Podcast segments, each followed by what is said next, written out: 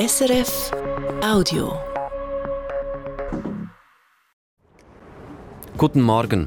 Der französische Präsident Emmanuel Macron schlägt neue Töne an. Er schließt europäische Bodentruppen in der Ukraine nicht aus. Und der Autosalon ist zurück. Viele Automarken bleiben der Genfer Messe aber fern.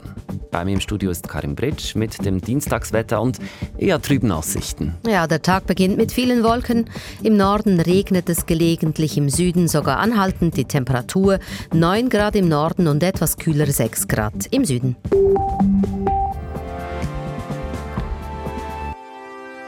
Militärische Unterstützung für die Ukraine. Das war das Thema an einer Konferenz in Paris, zu der der französische Präsident Emmanuel Macron 20 Staats- und Regierungschefinnen und Chefs empfangen hat. Zum Abschluss der Konferenz am Abend sagte Macron, man werde alles tun, damit Russland seinen Krieg nicht gewinne. Rien ne doit être exclu. Nous ferons tout ce qu'il faut pour que la Russie ne puisse pas gagner cette guerre. Auch einen Einsatz von europäischen Bodentruppen in der Ukraine schließt er nicht aus. Ich habe Auslandredaktor Beat Vogt gefragt, wie konkret die Pläne denn sind, von denen Macron gesprochen hat. Wirklich konkret sind sie wohl nicht. Emmanuel Macron hat diese Möglichkeit auch nicht von sich aus als Resultat des Treffens präsentiert, sondern erst als eine Journalistin ihn darauf angesprochen hat. Aber Macron hat bestätigt, dass die Staats- und Regierungschefinnen und Chefs darüber gesprochen haben und er hat gesagt, es gebe keinen Konsens was wiederum darauf hindeutet, dass es eben auch Länder gibt, die dies tatsächlich in Betracht ziehen. Deshalb wohl auch die Formulierung, alles sei möglich. Allerdings, welche Länder sich vorstellen könnten, sich an einem solchen Einsatz zu beteiligen, ließ der französische Premier offen. Jedes Land könne dies souverän entscheiden. Klar ist aber auch, an dem Treffen ging es nicht in erster Linie um Einsatz von Bodentruppen, sondern um andere militärische Hilfe wie die Produktion von Munition. Deshalb dürfte die mögliche Entsendung von Bodentruppen zumindest jetzt noch als verbale Drohgebärde zu werten sein. Und weshalb kommt diese Verschärfung im Ton gerade jetzt? Nun, man kann grundsätzlich davon ausgehen, dass Emmanuel Macron vor allem die Entschlossenheit Europas betonen wollte, die Ukraine weiter zu unterstützen. Dies wahrscheinlich auch äh, nicht zuletzt unter dem Eindruck der letzten Geschehnisse im Krieg, wo Russland einige kleinere Erfolge verbuchen konnte. Macron warf Russland denn auch vor, das Land gehe härter vor und er wiederholte eben gleich mehrmals, Europa dürfe nicht zulassen, dass Russland diesen Krieg gewinne. Die Sicherheit und die Stabilität in Europa stehe auf dem Spiel. Aber Präsident Macron hat auch betont, man wolle nicht mit Russland in einen Krieg treten. Sagt Auslandredaktor Beat Vogt.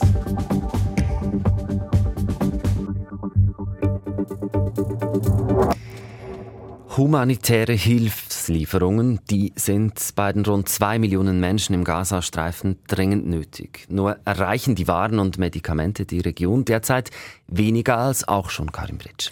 Das sagt Philippe Lazzarini, der Chef des palästinensischen UNO-Hilfswerks UNRWA. Im Februar hätten im Schnitt 98 Lastwagen pro Tag die Grenze überquert, etwa halb so viele wie noch im Januar. Dabei hätten die Menschen im Gazastreifen in den letzten Wochen mehr Hilfe benötigt und nicht weniger, beklagt Lazzarini. Und was ist denn der Grund für diese Entwicklung? Äh, Philipp Lazzarini sagt, es fehle politischer Wille, aber auch die Sicherheitslage sei schlecht, weil Recht und Ordnung zusammengebrochen seien. Es brauche nun eine Waffenruhe. Für eine solche Waffenruhe setzt sich auch US-Präsident Joe Biden ein. Sein Sicherheitsberater habe zu ihm gesagt, dass eine Waffenruhe nicht mehr weit sei. Die italienische Ministerpräsidentin Giorgia Meloni hat ihre Partei, die Fratelli d'Italia, von Wahlsieg zu Wahlsieg geführt. Jetzt erleidet die italienische Rechtskoalition eine Niederlage, zeigt sich nach Auszählung fast aller Stimmen. Bei den Wahlen in Sardinien gewinnt das linke Lager erstmals seit Jahren eine Region zurück.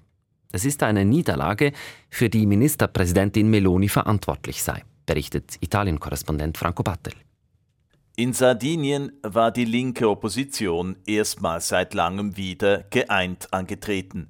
Der sozialdemokratische Partito Democratico und die Fünf-Sterne-Bewegung hatten sich auf eine gemeinsame Kandidatin verständigt, und die hat die Wahl nun knapp gegen die Rechtskoalition gewonnen.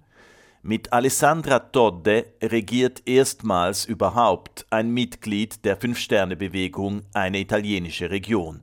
Für Premierministerin Giorgia Meloni ist das eine Blamage, denn war sie es doch, die den unterlegenen Kandidaten der Rechtskoalition im Alleingang bestimmt hatte, einen ihrer engsten Vertrauten, gegen den Willen und Widerstand ihres Regierungspartners Matteo Salvini von der Lega.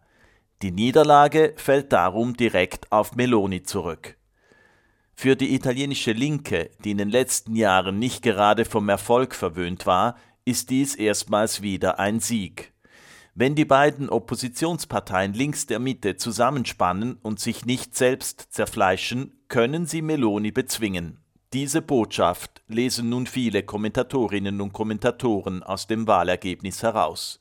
Ob das tatsächlich stimmt, wird sich zeigen, denn bald wählen vier weitere italienische Regionen und im Juni steht die Wahl zum EU-Parlament an. Klar ist schon heute, auch Meloni ist besiegbar. Sie hat bei der Wahl ihres Kandidaten die Lega übergangen und seither knirscht es im Gebälk ihrer Rechtskoalition.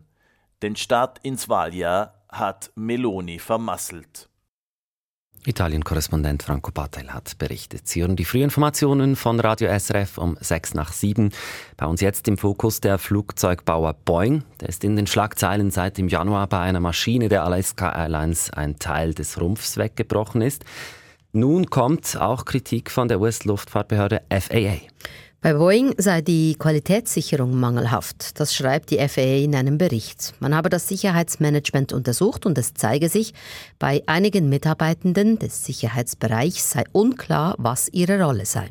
Auch gebe es bei Boeing keinen klaren Weg für Angestellte, um Qualitätsmängel zu melden. Boeing selbst sagt zu dem Bericht, man werde Schlüsse daraus ziehen und die Qualitätssicherung verbessern. Vor vier Tagen ist die Raumsonde Odysseus auf dem Mond gelandet. Nun hat sie zum ersten Mal Bilder auf die Erde geschickt. Was ist da zu sehen? Zu sehen ist die Oberfläche des Mondes. Man sieht eine unebene dunkle Fläche mit Vertiefungen. Die Aufnahmen würden bestätigen, dass die Odysseus südlicher auf dem Mond stehe als je ein anderes Raumschiff. In dieser Gegend werden Bodenschätze vermutet. Das Unternehmen Intuitive Machines hat die Bilder während der Landung der Raumsonde veröffentlicht. Nur könnte es mit der Freude an den Mondbildern vielleicht schon bald vorbei sein, denn die Raumsonde ist bei der Landung am Freitag seitlich umgekippt. Dadurch veränderte sich der Winkel, den es braucht, damit die Sonne auf die Odysseus scheint, und damit werden die Batterien der Sonde eben nicht mehr genügend geladen.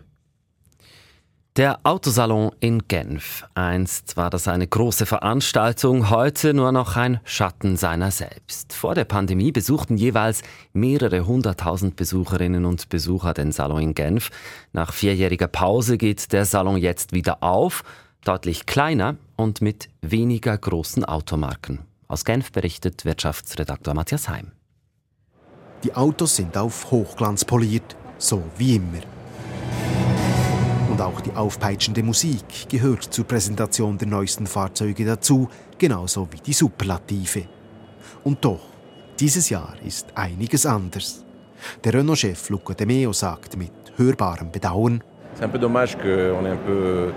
es ist schade, dass wir alleine sind und nicht mehr Konkurrenten nach Genf gekommen sind, auch wenn wir davon profitieren. Renault ist nämlich der einzige der traditionsreichen Hersteller, der bei der Neuauflage des Autosalons dabei ist. Die deutschen Hersteller abwesend, die japanischen und südkoreanischen Hersteller ebenfalls abwesend. Und gleiches gilt für die großen Marken aus den USA. Für Alexandre de Senachlan, Organisator des Salons, haben diese vielen Absenzen mehrere Gründe. Ein Teil ist, dass wir waren abwesend für vier Jahre und äh, wir waren ein bisschen vergessen. Entsprechend hatten die Autohersteller ihre Marketingbudgets bereits verplant, als Genf eine Neuauflage des Salons ankündigte. Andere Konzerne wiederum nutzen andere Plattformen, um ihre Neuheiten zu präsentieren. Social-Media-Kanäle etwa oder eigene Shows. Und die Absenz der bekannten Marken macht sich am Salon deutlich bemerkbar. Er ist höchstens noch ein Drittel so groß wie in früheren Jahren. Gleichzeitig nutzen aber neue Automarken die frei gewordenen Flächen. Beispielsweise BYD aus China oder Lucid aus Kalifornien.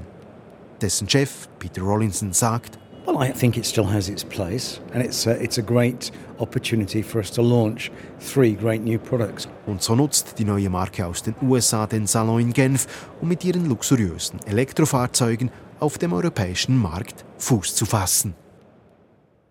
Nach vierjähriger Pause geht's also wieder los mit dem Autosalon in Genf, aber dieses Jahr ist er viel kleiner als in früheren Jahren. Automarken setzen immer mehr auf Social Media oder eigene Shows. Ich habe Matthias Heim deshalb gefragt, ist das Konzept der Messe grundsätzlich überholt? Das glaube ich nicht und das beweisen ja auch andere sehr erfolgreiche Fahrzeugmessen in der Schweiz beispielsweise.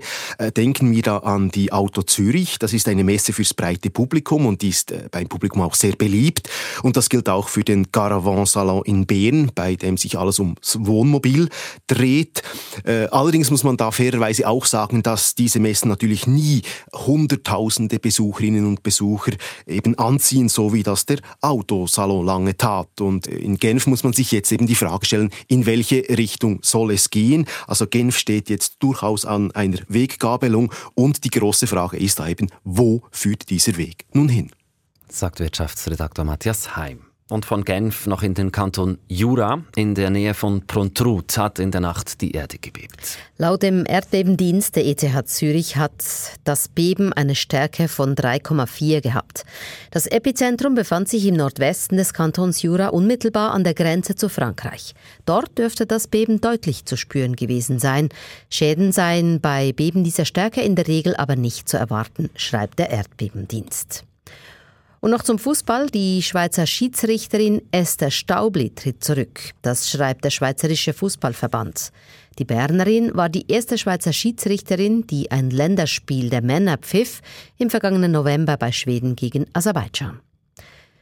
Und noch die Börsendaten von SIX. Der Dow Jones Index in New York hat 0,2 Prozent verloren. Der Nikkei Index in Tokio fällt um 0,1 Prozent. Der Euro wird zu 95 Rappen 50 gehandelt und der Dollar zu 88 Rappen 00.